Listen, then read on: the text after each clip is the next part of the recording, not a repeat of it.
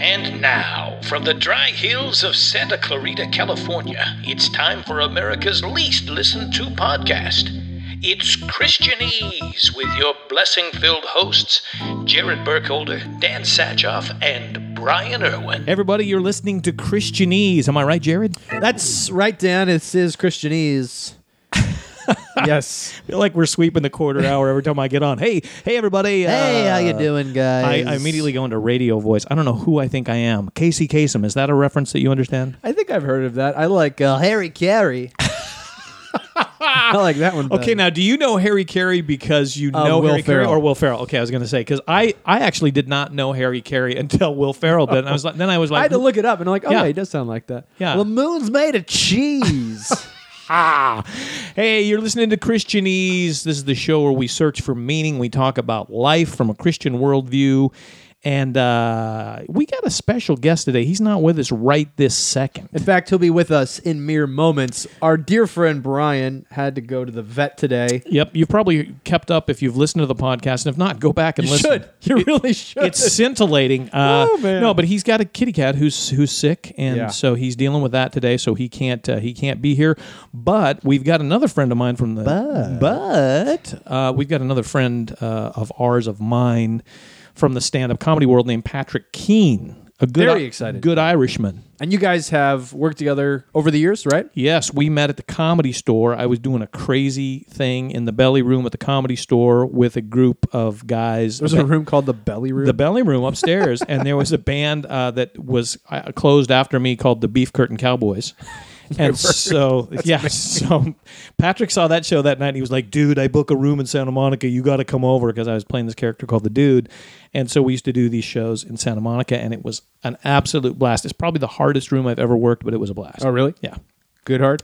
It was because if you could even get one laugh there, we used to do that show on Wednesday nights, and then we had a regular show called the Zephyr Show with a bunch of sh- uh, Chicago comedians uh, at the Improv, and so it, it was a great tune-up Wednesday night. If you could even get one solid laugh at the Bitter Redhead, you knew that you were going to kill at the Improv. That's amazing. Yeah, so it was really, and it was there were a lot of weird, funny, funny things that came out of there. But anyway, That's how it is at Grace. If you can kill in the kindergarten room, then you're good anywhere. Is that true? but man, when you bomb the kindergartners, if they buy your theology in kindergarten, they'll buy your theology in I did a, a class for kindergartners during summer adventure Yeah. for our VBS this last year. yeah, yeah, yeah.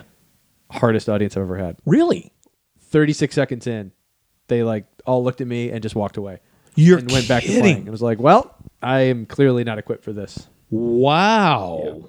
Oh my yeah, there that can be a tough audience too. Like for me, anytime I've been tasked with or gotten the opportunity, I should say, to teach younger kids. What a privilege. Thank you. What a privilege. But I noticed the score. It starts with the squirming for me, so I'm like, oh, I'm losing them because they're, you know, they're squirming. I'm like, okay, I got to do something. But then it's weird because if you go too big, like, and, and do, then you lose focus that You'll never way. get them back. Yeah, Yeah, so that's why I use a Benadryl mister for any group under 10.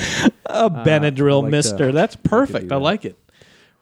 Well, if you're listening to this, we made it past the uh, the holiday season, right? Uh, well, we made it past the Thanksgiving holiday season, but we're getting ready to enter the Christmas holiday season. Is that correct? Yes. I'm not sure, but, by I think the that's the next they big listen to holiday. it- Yeah, We'll be past Christmas. This is the That's little true. inside baseball. here. that's true. a little behind the curtain.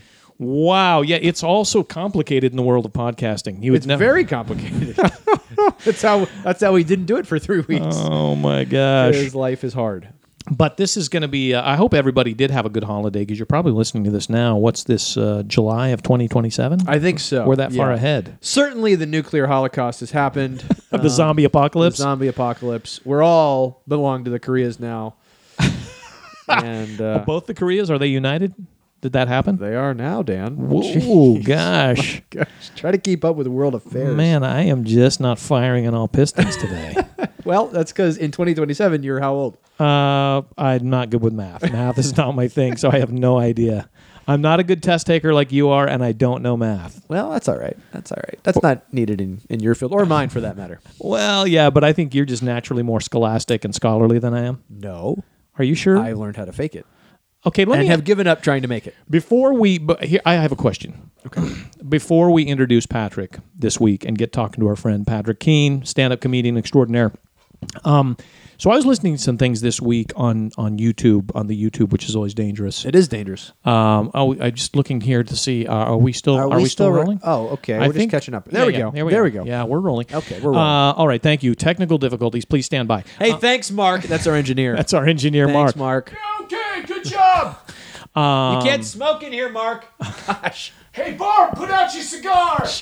Barb is not smoking a cigar. The organist, man, she loves her cigars. Anyway, go ahead. Uh, so I'm listening to the YouTube as I want to do occasionally, and so I'm listening to things about different text lines uh, from Scripture. Is that something in your? Have you studied Text those kind? lines? yeah, in terms of like the different It's like text, the Bible code. Uh, well, no, just like uh, lines of lines of text from, say, the, the Vaticanus and some of these different. You know, Oh. you know what I'm, I'm saying in terms of Textual criticism, you mean? Yes, exactly. So where all the different uh, different compilations of scripture came out of, uh, like Alexandrian and different things. Is this Were stuff you that- reading Bart Ehrman, you heretic? Uh, well, no. This guy was debating Bart Ehrman, so it was really okay. interesting. James White was Yeah. debating him, and it Yep. was really like again, a lot of it is way over my head. Is this? Do you have a working knowledge of that stuff that you get in seminary? I do. Yeah, it was fun. In uh, I think it was my last Greek class. No, I took a text criticism class. Okay. So we got to just kind of study the. It's called the apparatus. So Mm-hmm. like in a Greek New Testament, um, or some Greek New Testaments, they'll have. Um, for instance, the Nestle Aland 27. I think we're up to the 28th edition now, or the UBS. I had the four, Mm. Okay. but I think we're up to the six now. Okay. There's an apparatus down there where they'll give a reading, Yep. and then they'll they'll give variant readings kind of in the margin and talk Okay. about which manuscripts support the variant readings and which manuscripts support the uh, the reading that they've placed in there. Right, right. And then you know, at least in the the UBS, the United Bible Society edition, Yep. they'll give it a rating as to how certain that the the reading they have in the text is the original reading. And Gotcha. yeah, that's that's a fascinating study. It is. And, and I think a lot of people think that that undermines confidence in the Bible. I think quite the opposite. Okay, I want that's what I wanted you to speak to because as I listened to this, like at first, as Bart Ehrman was talking, and those of you who may not be familiar with Bart Ehrman, you could Google it. He's a noted kind of Bible skeptic, but he's a scholar, and I don't know to what extent his scholarship is actually real and how much of it is just pumped up. Because I think sometimes media sources and other people will put people up who are supposed experts who aren't really like, for instance, like regardless of where you come down on Bill Nye, Bill Nye has been marketed as this great science expert. Not necessarily. He was an engineer, but he's not. Got like he- a bachelor of science in engineering. Right? yeah, and he's traveled in scientific circles and stuff, Yeah. and he certainly knows more than I do just by being around it by That's osmosis. true. Nah, probably. But but uh, look, and I'm not making a statement either way, but it just like I don't know what his scholarship and certain elements are. Just like Bart Ehrman, I don't know. Ehrman's interesting because he Yeah. is a scholar and he's he's Yeah. written scholarly works, but then he also kind of has this populist literature. Yes. that really is aimed at undermining people's confidence in Scripture. but he will claim it's not it's not targeted at undermining, but yet that's the effect. well, and that's all the books he writes Correct. on a populist level are talking about that. Right, right. And if you listen to his lectures, that's true. Yes. It's fascinating. I would love. Uh, we probably don't have time today, but I would love to explore that more. Okay, that would be I- that was my question for you. Is in your knowledge of that and the amounts you've had to study that, has it has that uh, diminished or strengthened your faith, knowing that there are several different readings in all of that? Uh, totally strengthened. And I think a lot of people think that the Bible descended from heaven intact. Correct. Right. And I think we see that God not only inspired uh, the writing of Scripture, but He's also superintended and inspired the, the transmission of it so that we can say with absolute confidence that the Word of God that we have in English matches. Um, the original manuscripts, even though we don't have the original manuscripts, which Ehrman loves to talk about. Right. In fact, Ehrman loves to say we have We don't have any thousands originals. of Right. copies, Right, right, right, that right, right. diverge in, in lots of different ways. What, what is it? Is it four hundred thousand variants? I think is what he claims Yes, between that's the seventeen hundred manuscripts. He- but when you look at those, most of most of those are orthographic variances. They're spelling differences. They're in inconsequential to the meaning. Yeah, they didn't have a, a systematized Right. uh, um, way to spell things. Right? Correct. Correct. Um, so you actually boil it down, there's only a few variants that actually are significant, and even Right. then, we can go back to the original manuscripts and, and piece it together. Here's the Yeah. analogy I like. Yeah. If you look at uh, a field of grass, Dan. Yes, Close your looking- eyes and imagine a field of grass. Okay, now It's a I'm getting sky. itchy. Do you have that Benadryl that you were talking about earlier? Yeah, I do have some Okay, Zyrtec. Great. There's a light that. breeze. Okay, good. And one of the things you can see is you Uh-huh. can see where people have walked because the grass is trodden down. Yes. And I think that's kind of the way text criticism works. So the, some of the principles are that the older reading is preferred. Yeah.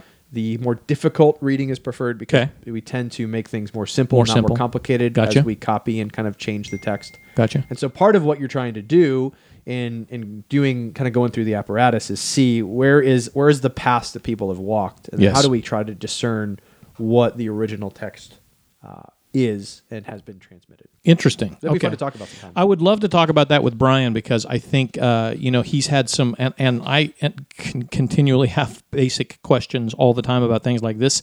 A lot of this stuff is foundational for a lot of people, but for me, as I was listening to all these debates, I was like, "Holy smoke!" So I think there's something interesting in there for for our listeners and for Brian and for me. I would love to learn some of that. The thing that I found that was interesting that James White would say is is Ehrman would always say, "Okay, well, we don't have the originals, but."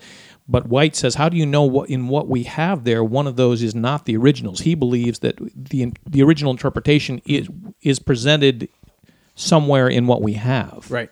Well, and I think rather than having one, you know, intact Bible that came down from heaven, Yes. we do have all these fragments and pieces Right, and right. manuscripts like Codex Alexandrinus Right. or Vaticanus or something like that. Right. And I think when you put all of that together, Right. you can very easily You get a good picture. Yeah, you get exactly what the text is, right? There's not really a lot of question about that. Yeah. I think because the process is a little bit quote unquote messier than Yes. what Ehrman would like and other people think, I Sure. think they look at that and think that that uh, causes us to be skeptical about the text of Scripture. When in fact, we have even more than what we need, right? In fact, Okay. we have about 103% of the New Testament. Okay, that and that was that was Dr. White's point is that you know we have more than than not enough. So anyway, sorry to go down that rabbit trail.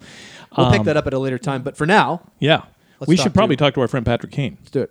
And now we are pleased to be joined by my good friend Patrick Keane. Patrick, how are you, my friend? Good guys, thanks for having me, Dan, Jared. Thanks, guys. Glad to have you here, man. We are so glad to have you here. Now, I was telling Jared earlier, uh, we go we go pretty far back. You know, we have Irwin on this show every once in a while, and uh, I think we all met around the same time, didn't we? Yeah, I think so. You know, I was thinking about it recently how Warren Cowan, the PR company, was handling that Las Vegas Comedy Festival in like 01. That's right. That's absolutely right.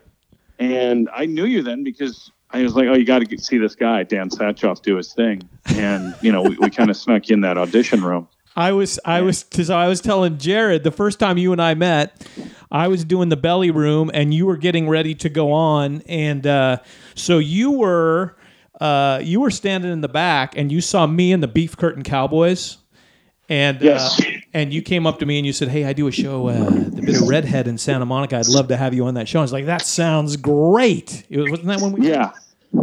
Yeah, that was quite a cast of characters. I, I the guy who booked that was a Trainum, Brian Trainum, I guess. That's right. Um, yeah, he knew how to find talent. He was a Chicago guy, and uh, yeah, it was just it was just the most unique show I'd ever seen. You know, I'm, I'm confused though. Is Beef Curtain Cowboys like a band? Is that a comedy group? I wanna- just do I don't know from that name what it is. Do you want to explain it, Patrick? yeah, it was. Um, I'm not sure what what it was, or uh, I'm sure it's got some hidden meaning, but uh, it was three three guys. Um, I, it's crazy. I mean, the lead singer, who wasn't a singer, he was just a guy that kind of talked and did spoken word into a megaphone, and uh, Dressed had like, in a flight Daniel- uniform, wasn't he? Was that a Daniel Boone coonskin cap? Well, no, he was he was in a flight uniform. I think wasn't Trainum in a Oh, flight right. uniform, and then Darth right. Vader, a guy dressed in a Darth Vader costume, played a toy drum set, but he could really play the drums. And then there was a guy named uh, Murder One who now Murder One wasn't on the didgeridoo. No, Murder, Murder One was just their uh, their guard. This guy had been a real hadn't he been a real bodyguard or a Hell's Angel or something, Pat? Well, I know he'd done. He'd served time, definitely. Okay. Um, So he but he was the nicest the- guy in the world at that point. Yeah, and he'd stand in the corner of the stage with his arms folded, looking tough. And then there was a guy on a didgeridoo with a football helmet. I think it was a Redskins football helmet, if I'm not. It was. It was a Redskins face mask less. Was everybody on Football. drugs or? No, and it was the funniest, and they would play real songs, and but they were hilarious songs. Like just I That's can't, awesome. I can't say most of them on our podcast, but uh, there was some that yeah, I could. But it was just it was hilarious. It was just crazy and hilarious, but it was really fun and were crazy times. And then Patrick and I met and did. I was telling Jared we did the bitter redhead, and Pat. Yeah. That was I mean, how outstanding was that? Because I was telling Jared about when you and I would do what was that a Wednesday night show? I think. That was a Wednesday night. Every Wednesday night it was supposed to start at nine. I think it usually started at ten fifteen, like everything in Hollywood. But uh, what was good about that, Dan, was it was just such a gritty room that, like, if you could be clean and perform well and get a good audience response, then you could do well anywhere. Yeah, true. Uh, you know, because some guys would go in there and kill, and that's good for them. they couldn't really kill other places, but uh, that was. Uh, and, and, and worse than grit was indifference, you know, with the audiences. They've just they've seen it all. Their arms are folded. Nobody cares. Isn't that the title of your uh, autobiography? Worse than grit is indifference. Yes, yes, that, that would be that would be it. Because LA, everybody's seen it all, and that's that's so hard. I'd rather have a New York audience that's that's at least chiming in, even though they're tough. Absolutely. Um, Patrick, where are you from originally? uh, originally from Toledo, Ohio. Oh, giddy up. Okay. I'm from Canton. Yeah. Oh, nice. Oh, wow. Okay. Hall of Fame, football Hall of Fame. Yeah. Amen. Yeah. And Patrick is a bit of a savant when it comes to sports. Anything you want to know about sports, literally, Patrick is the man. Am I right, Patrick? Yeah, yeah, maybe to a fault. Yeah, to a fault. That's awesome. Yeah, it's not it's not pretty. Um, but yeah, we moved around. I grew up in Orange County mostly, and then uh, you know we lived all over the place. We moved a ton wherever we were because my dad was taking any job, uh, you know, that he could. But I mean, in a good way. We were kind of moving up in the world, but. And as a result, I just followed sports teams and like kind of glommed on to whomever was local. And uh, also, that's how I track my childhood. Oh, 1984, the Tigers won the World Series. That was the year we moved uh, from Michigan out to Orange County. You know, it just it's it helps That's me funny. remember. That is so. That is so awesome, Pat. And that was one of the things too. When I first started seeing Patrick work on stage, he had a great joke and, and stories that he would tell on stage about. Uh, when your dad got out of the corporate end of things, then he started Keane's Religious Goods and Gifts, right? That's right. That's right. Uh, late 90s because he had done M&M Mars, he had done uh, Mattel Toys, he had done Haagen Dazs, And, he had big uh, jobs in those companies. those were amazing. Haagen Dazs days were, I think, the best, just because we were getting older and we were over candy, but weren't, we weren't over ice cream. And he was a VP at that at those places, right? yeah, he was uh, he was a VP of uh, of what was it of marketing, advertising, and marketing for North America. Oh wow. Okay. So uh, he was Mexico, Canada, and the U.S. That's where he did all his time, and uh, got to travel a little bit with them, and that was great. We had freeze. We had two big freezers in the in the garage full of ice cream at any time we wanted. Um, That's so that was nice. That was a good way to make friends. And Patrick told me a great story, a, a secret story that we'll probably get sued for on the air now about Haagen Dazs, how it got its name, right, Patrick? That's right. That's right. It was. Uh, I think the guys just looked at the words Duncan Hines and jumbled the letters up, and uh, they were like Haagen Dazs. Well, it sounds European. Let's just do it because really they're headquartered in Teaneck, New Jersey. Isn't that I thought that was like German for ice cream or something Yeah. like that. Haagen Yeah. Dazs. Isn't Oh, that, yeah. Isn't that awesome? Patrick told me that and I was blown away. But as as I watched Patrick work on stage, he would start telling stories about Keane's religious goods and gifts. What was that like? So was that mainly uh, the, That was yeah. So that would have been the late '90s, or well, that would have been yeah '97. I guess he was out of the out of the corporate world, and then that came uh, as a result of a combination of my mom's love of kind of arts and crafts and you know manger scenes and uh, stuff like that with my dad's business acumen, and he just thought because because where we came from in Toledo, Ohio, a big Catholic kind of populace, eh, they had a there was a Churchill's religious goods and gifts and they just made a huge killing, you know, because a lot of people you don't know where to go to get the stuff, a manger scene or a wreath or a card, uh, jewelry. But in Orange County, there wasn't one, and my dad's like, well, there's few million Catholics in Orange County, and uh, there's no Catholic stores, so you know, we'll make a killing, and, and my mom will enjoy working in a little boutique shop.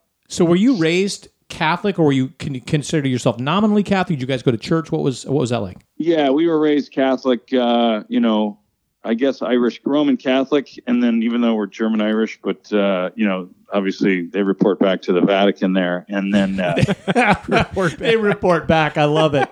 yeah, so we uh, we were raised we were raised pretty Catholic, and then uh, even growing up uh, going to school every every Sunday. I don't think I missed many, if any, until I was 18 and in college on my own. And But did, uh, did that pass? Did that shape you at all, or was it just something that you just kind of had to do and you did it culturally, or did it did it have an impact on you, like when you were in college, when you were uh, starting? Yeah, I think so. I, I, I think if I could go back, I went to a Catholic college as well. Uh, if I if I could go back, I probably wouldn't do that. I think I'd had grade school and high school was was enough. Yeah, Um, because you know, like open yourself up to the world. You know, right. and uh, I, I yeah, we went to church, and I, I do like the structure of it, and I liked a lot of that. I think as I get some distance on that now, um, you know, with all the controversy and the cover-ups in the Catholic Church, I, um, I, you know, you try to like open yourself up and you and you look for answers, and uh, it, it's more about that relationship and not so much about the rituals. I, I think I'm able to look at it more objectively and just go, wow, we do a lot of rituals, and do we really need these clothes? Do we really need these? Uh, you know these lifestyles and so i think you have a lot of people from the catholic faith um, kind of maybe leaving or, or, or, looking for more um, but i, I, I got to say early on it did help especially with sports if you play sports the catholic thing and yeah. kind of the notre dame thing and, and just i think catholics are very good with the churches i mean all the uh, the stained glass it's very kind of intimidating yeah um, but also very empowering you're like oh my god you know you have this higher sense of self or purpose, um, which for a young person, you don't know how to process all that. Absolutely. And I, the reason I ask you uh, how it impacted you, because I noticed, I think I was telling Jared this. Uh, one of the first uh, bits, other than Keane's religious goods and gifts, that I heard you do on stage was uh, your downtown Eden joke. Can you uh, can you tell us that real quick? Yeah, yeah. It's just you know, it it, it I think it's good uh, in timelessness because it just starts with you know everybody's worried constantly and and you know because we believe these media cues about the world ending every day and, and oh, you know, breaking news, breaking news, breaking news. And it's like, there can't be that much breaking news. You, you guys, every five minutes on the news, it says breaking news, you know, and, uh, and we think, you know, the sky is falling, the chicken little concept. And I just start off the joke by saying, look, if you want world peace, you got to start off by turning the TV off and walking outside, you know, because, um, you know, the world never got, people like the world's gotten violent the world never got violent. There is no got. The world has been violent since the beginning. Cain killed Abel. Cain killed the third person on the planet, killed the fourth person on the planet. we weren't even able to make it to three people before somebody was a murderer. so at one time, a third of the people on the planet were murderers you know, and a third of the people in the hood aren't murderers. A third of the people who own guns aren't murderers. A third of the people in jail aren't even murderers. San Quentin, Folsom Prison, and Alcatraz are safer than the Book of Genesis. You know, um, and you thought Compton and Baghdad were tough. Try downtown Eden after the sun goes down. Dude, that is such a great bit. Do you? I, I have degrees in theology, and I never have thought about it that way before. That's a, yeah. That a yeah. third of the people on the planet were murderers. Oh. Yeah. It's, Isn't it's that a, a great bit though? and it's just like, I mean, do you still do that bit on stage? Yeah, I usually close with it um, I usually close with it, and it, and it does well regardless of where you are because it addresses, you know, it, I think it, hopefully it transcends all walks of life. Um, oh, it, and, it, uh, it's such a good and and when you and I first started kind of having some faith conversations, like Patrick and I do a corporate show together, and so we've you know we've traveled the country doing that kind of stuff and um, and I think I, I gave you reason for God. I think is that what I gave you? Yeah, that's it. That's it. He, he I think he's the uh, is he is he a pastor in New York? Yeah, Tim know. Keller. Yes, Keller. Yeah, that's him. Yeah. yeah. And what when you read that, like, what did that? I'd be interested to hear the, the differences that you noticed between that and like your Catholic upbringing. Like, what are what are any any any differences that kind of came to mind as you were reading that? I, I mean, the the biggest thing is is how how kind of simple it is in concept. You know, as Catholics, we just have it's all these things. You know, you have Jesus and Mary and God, and so you have these three things you're dealing with, and then you have like, you know, memorizing these prayers, and you have the holy days of obligation and saints and and all this these good works. It's all about good works, good works, good works, which is a great thing, of course. Um, the big thing for me was it just always goes back to that relationship with Jesus, the relationship with God, like what's your personal relationship that nobody else has to know about? Um, you know it's just that kind and you and, and church and prayer is everywhere you know it's not just okay 10 15 on sunday at the you know at 32 56 warren street where the church you know it's it's everywhere it goes beyond these walls. So it, it kind of opened up things for me instead of being so rigid. Right. You know uh, that, that it's kind of more fluid and uh, and and you know that opens up all kinds of synapses in your brain.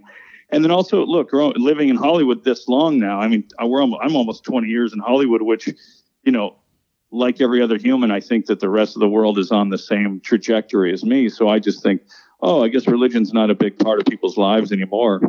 Going solely on my own experience in Hollywood, and then you get outside to do the road, to go perform, to go travel, and you see, oh wow, like and Keller talks about it in his book the the growth of Christianity in a, I think it was Asia and Africa, he said, or maybe it was China and Africa. Yeah, specifically China, or I don't know, Asia in general. He said it's just it's the amount of Christians now is just it's mind it's mind blowing. And uh, I was like, oh, silly me, I thought it was this dead thing, Yeah. and uh, and it's quite the opposite. Yeah, I mean, there's places in in Asia, you know, China, for instance, where uh, tens of millions of people have have become Christians in the last twenty or thirty years, and like there's just an explosion. That's true in a lot of the global South. It's true in Latin America. It's true in the African continent. Um, so, I mean, you look at you know, you look at Europe. 100 years ago or, or even further back in history and see that there was this strong presence of Christianity, whereas now there's a strong presence of atheism. And I think there's a sense in which in the U.S., we're kind of headed in that regard. And in fact, a lot of theologians and anthropologists would call American society a post-Christian kind of thing, where there was kind of Sure. a pseudo veneer of Christianity for a long time in the U.S., and that is largely fading. So I think, yeah, depending on on your circle, you know, it feels like maybe religion in general, but certainly Christianity specifically is kind of waning. But yeah, you go to other places in the world, and man, that's just not the case at all. It's totally different. And I think that's something you and I share in common, Patrick, because we've been in Hollywood and we've been entrenched in, in entertainment and chasing this for so long that a lot of times, like when I, gosh, it was I'd been out here a long time before my before I started even thinking about faith because I was so post Christian in terms of or, or or spirituality just in general. Like, ah, what what do I need that for? What is what is that, and why would that? Why why do you even need to know truth? You know what I mean? And Yeah. um, I don't know if you can say this, but one of the things for me that kind of was a catalyst for that. And we've talked to Brian about this, and he's been very honest. He just he says, you know, I don't, I there hasn't been a catalyst really to make him think about what happens when you die, or to think about some of those things because he's been very lucky. He'll say, you know, my my folks are still alive and everything. And you and I share that we both we both lost our dads around the same time. I mean, I'm a little older than you are, but I was about I think your age. How old were you when your dad died? I think 30, uh, early 30s. Yeah, so that's Uh, where I was. yeah. And we lost our dads around that same time. And for me, that was a real catalyst for. I, I had already started exploring my faith, but it really, really hit me because there's nothing like death that really makes you start thinking about the big questions, right? Yeah, yeah, it, it, it it'll blow you away, and you're never fully prepared. You know, you think you, you got it under control, um, and you're never fully prepared for losing a, a loved one, of course. Um, but uh, yeah, it, it makes you think about bigger bigger things, and um, you know, and, and and you like I, I don't know why it's the holidays now. We're, we're near the holidays here, but so I'm like I think about him now. I'm thinking about my grandmother, who was the most recent before him that passed. And uh, I don't know. There's a reason you come back to these things and you're thinking. Um, Yeah, absolutely. but, uh, Patrick, but yeah, it, it does. It forces you to ask questions because you don't want that person gone forever. Of course, you know you want to know or think or feel that you'll meet them again, and that this was all. This wasn't all for nothing. You know that their time here wasn't all for nothing. yeah. And uh, so you, you you search and you ask and. I don't know. I, I don't know. I, I think some people are just accept. Oh, okay, I'll see him someday, you know, or see her someday. Um, but you, I mean, you still have questions, right?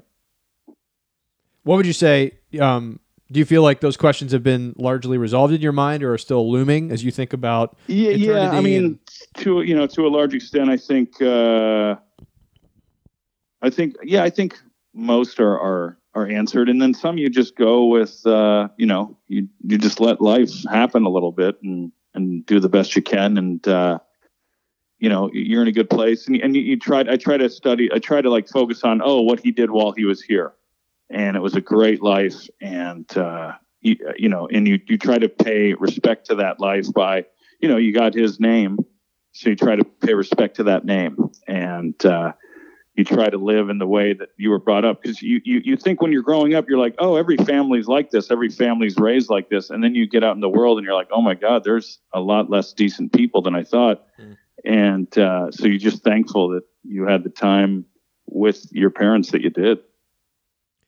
You said something interesting just a second ago. You said reading Keller's book was kind of an indication that maybe things were more simple than how you'd been raised. Can you talk a little bit more about that? Like what? Yeah, I think I think um, there's just speaking as a, and I don't know if it's just me or if it's a Catholic thing, but just there's just so many uh, boxes that you have to kind of check off, and you know, and they get in the the cl- they get in the clothes, and uh, you know whether it's a you know a bishop, an archbishop, a cardinal, and it's like, and then confession has to go through a, a mediator, and then these people that are you know telling us uh, they're kind of our link to faith and, and God. There's like a third party, and and and and they can't have uh, you know they can't enjoy earthly pleasures with women, or or now there's women priests who can't enjoy earthly pleasures with men. And I just it's like this thing that you hold on high. Even the Bible, the average Catholic is not going to know the Bible as well as uh, you know s- uh, another Christian denomination. Um, we almost hold it on high, like, oh no, that book's not to be opened. And like, well, that's what it's there for. Like, how are you going to get the That's message? merely decorative. Please don't touch that. Yeah. You, yeah, yeah, that's real. Like, hold it up on high, like holier than thou. Um, you know, it's all about. I don't know. It's just all about these high walls. It's. I'm, I'm just giving you the perception of someone that kind of started in Catholicism and Yeah. and has slipped away a little bit. But I, I don't think that matters if you have that relationship with God. I, I don't think you have to have a Catholic label on it or a, uh, any label really, Christian label or or or anything. And uh, but that was the beauty of my parents was they as Catholic as they were, they were also. You know, my dad was in the business world, and, and you know, we played sports growing up, and he coached a lot, and he had a lot of Mormon. He he loved the Mormon uh, way of life with the sports, and you know, he wasn't a big drinker. His his dad was a drinker, and his his uh, father-in-law was a drinker, but he wasn't a drinker. So he really kind of embraced Mormons' uh, seriousness towards like sports and life and work. And uh, he had Jewish friends too that he he loved because he's like, look at the emphasis on education and, and family and and so um, you know those things transcended our our kind of Catholic beliefs. So while we were Catholic, there was also those kind of outlets to the world that, that he said this is bigger, you know, and uh, he made us think bigger than that. So I, I think all around they did a great job, my parents, and I, I hope that uh, I hope that people have access to people like that in their lives. I know that not everybody does, but um, but again, back to what like Keller was saying, it's just you, focus on that relationship with uh, you know God and Jesus, and and and and when you die, kind of that's that's the emphasis there. It's not like in the Catholic faith, we, we do, it's a lot about deeds. It's a lot about deeds and then going to a third party to get forgiven for sins. And it's like, God's right there. I'm, I'm sitting in a cluttered room in my house right now. And, uh, you know, I can have a relationship here. I could pray here right now, but, um, you know, I don't need to drive to church in traffic or something. But anyway, I'm rambling a little bit. But, Well, I mean, I think that's interesting. I didn't grow up Catholic, uh, but I, I grew up in Mexico City. My parents were missionaries there, and we grew up pretty close to the largest uh, Roman Catholic religious site site in Latin America.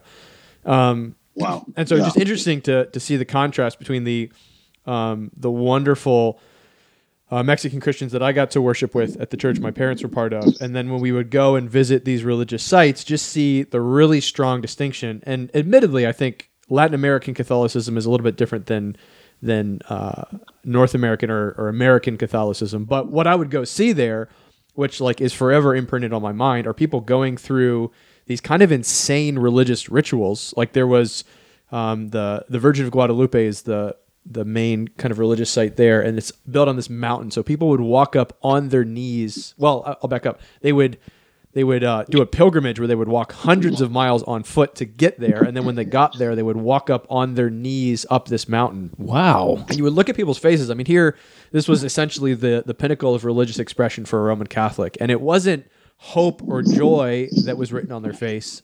It was fear. I mean, it was it was legitimate fear and and kind of the hope that this religious expression would be enough. And so I just remember processing that with with my dad. I'm like you. I have I have an amazing dad, and you know, just kind of him talking about the difference between evangelical Christianity and Catholicism was, as you said, Catholicism was totally based on what is it that I can do to hopefully tip the scales in my favor. And for these people, that was walking hundreds of miles and intentionally putting themselves in in pain. And so then just to Yeah. realize that the message of Scripture is um, you know that the bad news is actually much worse than we think, right? That we're we're far more broken by our sin than we we thought. That we're on our way to this eternal judgment that we deserve because we sinned against God. But God's grace and mercy is even better, is even greater than the level of our sin and brokenness. That Jesus came to bear the penalty for me so that I don't have to to walk hundreds of miles. I don't have to climb my way up a mountain and hope that it's enough.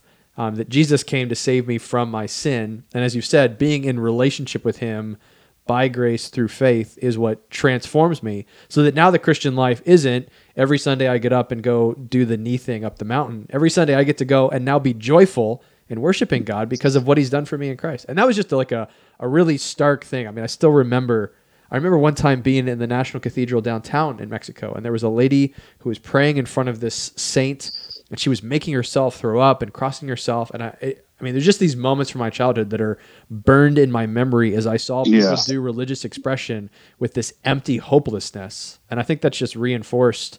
You know, when we one of the things we talk about on this podcast is is worldview and examining all the different worldviews out there, and I think the thing that um, has kept me Christian, if I could say that, all these years is is not just my background, but genuinely wrestling with other worldviews and seeing the only hope of redemption comes not in any kind of other religious expression. It comes in the person of Jesus Christ. And and I can think back just to my experience in and around Catholicism and just see how needed that was. Yeah.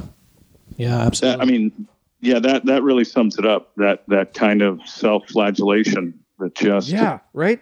That's essentially Yeah. what it was, yeah. And part of the worldview issue too becomes, which I think is so interesting that even before you really were wrestling with your faith or thinking about these bigger things, is you had that joke far before that with uh, you know with Cain and Abel, and the basis of you know the worldview from the Christian worldview is, hey, we're all broken. We start as sinners. We start as broken people. Not we start as we're all really good people, right? But I was thinking as you were saying that, just just again the way you framed it was super poignant to emphasize that even in the Garden of Eden, even with three or at one time four people there, there was still the presence of evil, right? There was still sin in their hearts that kind of emphasizes the need for Yeah. something like Cain didn't need religious expression; he needed somebody to save him from all of that. Um, and not to not to get all preachy here, Go ahead, you're a pastor. uh, sorry, but in Genesis three, like as um, as Adam and Eve sinned the first time in Genesis three fifteen, God makes this promise that one day He's going to send somebody uh, who's going to step into human history as a man, and in the words of Scripture, is going to uh, crush the head of the snake. Right, the the snake being Satan. So that one day He's going to send somebody in who's going to defeat sin and death and overcome the curse. And to the point Yeah. of your joke there, like that, you see how needed that is, not just in Adam and Eve's sin, but then in the sins of their children throughout biblical narrative, Right. And even in our world today. And I think there's just so much more hope in Jesus than religion. That's My right. gosh. So you're, Yeah, you're- and you're- you- go ahead. you you talk to sometimes you talk to people that have uh, that are in a good place with their faith, and they don't like necessarily the word religion, or they don't like you know because that has the word has nothing to do with their relationship with Jesus. I'm not saying that's everybody, but it really you know it, it- we we paint these general broad pictures and. Uh, like I was, what was I watching? I was watching the movie Hell or Come Hell or High Water, and Oh, yeah. uh, Jeff Bridges plays this Texas uh, Ranger, and uh, he's having this conversation with this Native American, and they're watching some TV evangelist, and he's like, "Oh yeah, I'm a fan of you know Jesus and the Bible. I don't know what this guy's selling," and I'm like, "Oh, right." There's a Nailed it. difference. Like the too many people are judging Jesus off that TV evangelism that might seem disingenuous, uh, depending on who's delivering the message. But uh, anyway, it's it's a lot of it's misconstrued. Yeah, we Um, definitely I talked about that with Brian. Just that there's there's so many bad representations of what Christianity is like in our in our culture. Absolutely. uh, even in being a, a post-Christian culture. And you know, the thing that Dan always takes takes us back to is if you want to know what Christianity is about, look at Jesus, right? And hopefully, like you know, a, a smudged mirror, we can reflect what Jesus is like. But yeah, there's lots of people who are really bad reflections, or just none at all. They're just kind of opaque and don't actually show what Jesus is like because they're not they're not actually changed by the gospel. And like we always tell Brian, that's a reflection not on on Christ. That's a reflection on broken humanity, right? That, that that's why we need that's why we need a savior. So it's Yeah, you're uh, y- y- you're a theologian. You don't even know it with your uh, with your downtown Eden. Oh joke. yeah. Yeah, you need to write a book, man. Well, you know, I, I I lived in I lived in Korea for a year teaching English, and uh, that's actually a pretty Christian Asian country. Yeah. Interestingly enough, um, Korea is, but because and and because that's where a lot of because that it's a peninsula, it's got a lot of like a lot of or European influence there, but um, there was a Catholic church being built while I was there. And I was on this island off the coast of Korea, and there was a Catholic church being built, and it was kind of obstructing the view of the ocean of the South China Sea. And and I was like, oh, this is so ironic. They're they're destroying beautiful nature with this structure. And I remember thinking Jesus would probably go to them and be like, hey guys, let's let's we can make it a one story place of worship. You know, we don't need like you guys are obstructing this beautiful view. Like, what, what, what are you doing? You know, and it's basically dollar signs. Um, That's right. Or something. Well, Jesus But, was big uh, into you know. zoning too. He would have changed the zoning so That's it was really only true. one. Yeah. Yeah. Yeah, in other manuscripts you see that for sure, the zoning stuff. Pat, Uh, thank you so much for coming on. I think we've just scratched the surface with you because I didn't. We haven't talked about your, your time in, in Japan and in uh, Korea, In, Dan. Korea, no, Yeah. he was in Yeah, Japan. it was Oh, he's in both, Japan. both. Okay. I'm sorry. Both. Yeah, he But was. that's a was whole in different. both. That's a whole different. Yeah, that's a whole thing. Matter of fact, we got on. I thought he was messing with me one time. We, we were doing a corporate gig, and we were on a plane, and there was Japanese people behind us, and they were talking, and Patrick started smirking and laughing to himself, and I was like, "What? What's so funny?" He's like, "Oh, just their conversation is, is hilarious." Or something. I was like, "Wait, what?" And I, I, I said, "No, you're joking." I said, "No, no, he's guy's fluent in Japanese." That's amazing. Yeah, yeah, yeah. Pro- proficient. I don't know about fluent, but proficient. uh, you're uh, pretty pretty darn good, man. Hey, uh, so will you come back sometime and talk to us some more? Yeah, absolutely, absolutely. I love it, and I, I got to tell you, man, I'm watching a lot of that. Uh, is it's John? These two guys, John Crist and uh, oh, some Trey Kennedy, man, on Instagram. This Oh, yeah. guy's hilarious. Oh, They're yeah. Christian uh, Christian comics. They're very funny. I just went to see him. Uh, I think it was in Hollywood. Yeah, at the oh, really? I. Oh no, it was in, it was in Koreatown. Yeah. Yeah, Yeah. he was pretty funny. It's it's good stuff. doing a good show. And and when you're here, especially, it makes for a really good joke because uh, it's a Bulgarian, an Irishman, and a, and a German walk into a bar, I I love it. right? And the I love it. Irishman, just- raised a German raised in Mexico City. I go right. figure, right? That's right. That's there it. are dozens of us. I'm and a sure. Bulgarian raised in Colorado. So I don't Yeah, know. we're all one. We, that's true.